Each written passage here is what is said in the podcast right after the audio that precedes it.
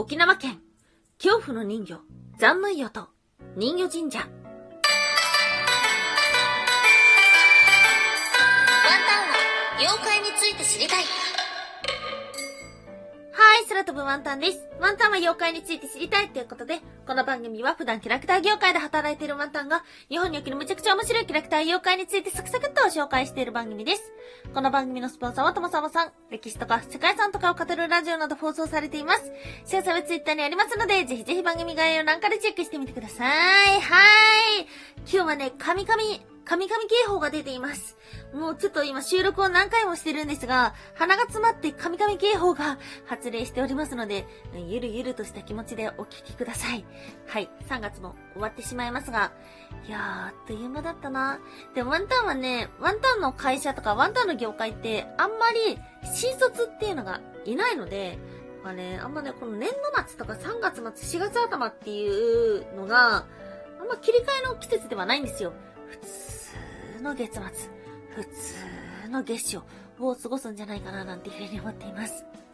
そんな中でもありますが、毎週木曜日にお届けをしている妖怪日本一周の旅、今日お届けをする都道府県は、ワンタンが大学生の時に卒業旅行で行った場所です。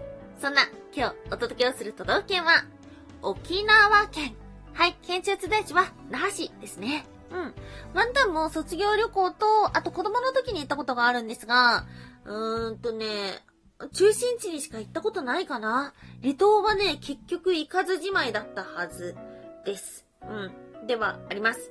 で、前回沖縄のお話というと、岸村のお話をしたと思うんですけども、もう一つね、ワンタンは沖縄で語りたいものがあります。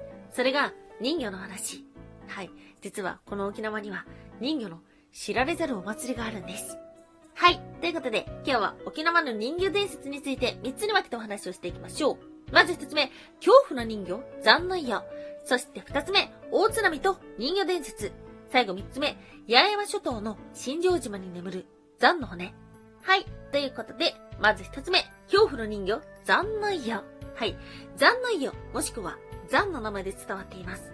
これは伝承上の魚、ジュゴンと言われているんですけども、沖縄県では時折数匹の残が浅瀬に上がってくると言われています。漁師が捕らえて家を持って帰ると、その家の主婦が死ぬか、家族の誰かが海で災難に遭うと言われています。うーん。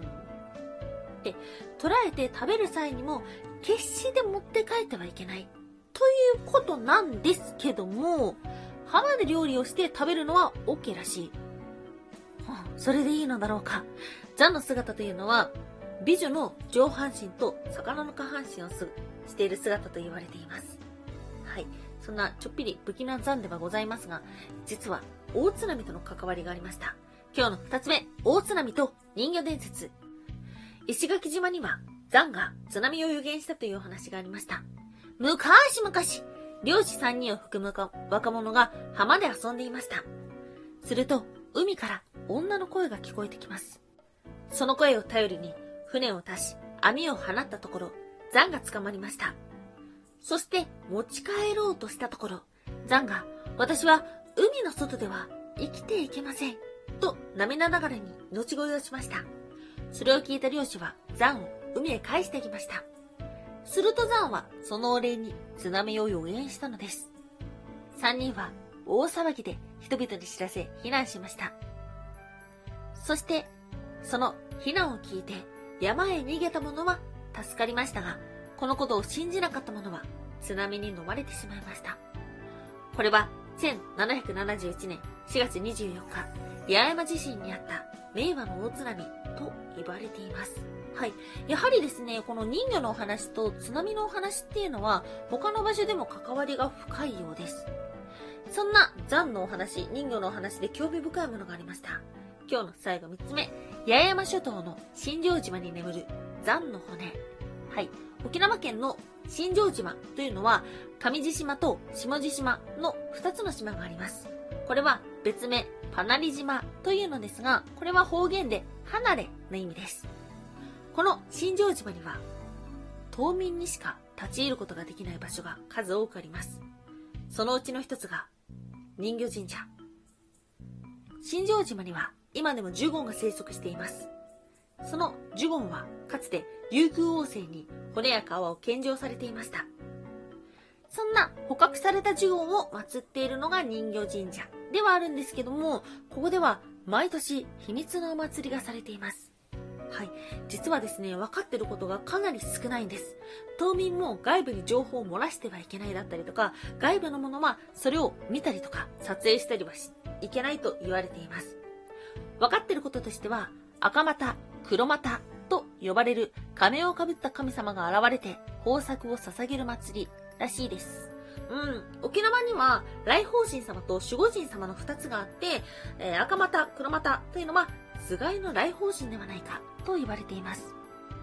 新庄島では分かっていることは少ないんですが、似たようなお話が実は石垣島にあります。いき石垣島によると、赤股は赤、黒股は黒の怖い形相をしたお面であり、全身を草で覆い、頭にパイナップルのようなギザギザの飾りをつけています。お祭りは夕方から始まります。そして、涙と呼ばれる精霊が宿ったとされる者たちに守られた赤股、黒股が登場します。太鼓を叩き、歌を歌いながら、村の一軒一軒を回ります。そして、朝方には消える。夜のお祭りですね。というものがあるみたいでした。はい。え実はこれが、名馬の大津波からではないか、なんていう風にも言われています。えー紹介した人形神社の中には、残の骨がある。なんていう風にも言われているのですが、まあなかなか、そうですね、あの、これ以上のことが分かってないので、謎に包まれたものです。で、名馬の大津波に関係があるとしたら、ワンタンの感覚で言うと、歴史が浅すぎるなと思ったんですよね。1771年だから、んもっと深い歴史があるんじゃないかな。どっかから派生して、津波と繋がっただけなんじゃないかな、なんていうふうにも思い思います。そんな、まだまだ謎大きいお祭り。あまり語ったら、おっと誰かが来た、となるかもしれません。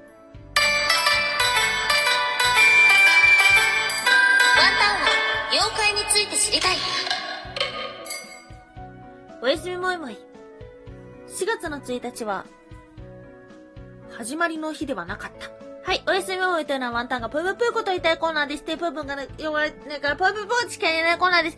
今日はね、ほんと鼻が詰まってて、全然下も回らず、えーおろおろしてるワンタンではございますが、はい、3月30日ということで、まあ学生の方聞いてるかわからない、ワンタのこの番組は結構年齢層高いそうなので、学生の方は少ないかもしれないんですけども、ワンタにとっての4月の1日っていうのは決して始まりの日ではありませんでした。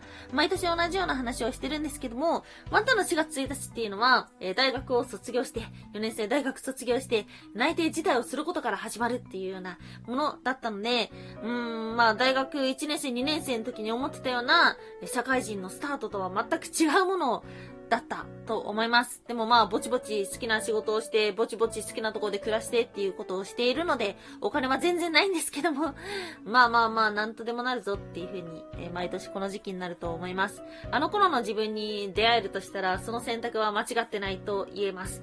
ただ、えー辛いぞ。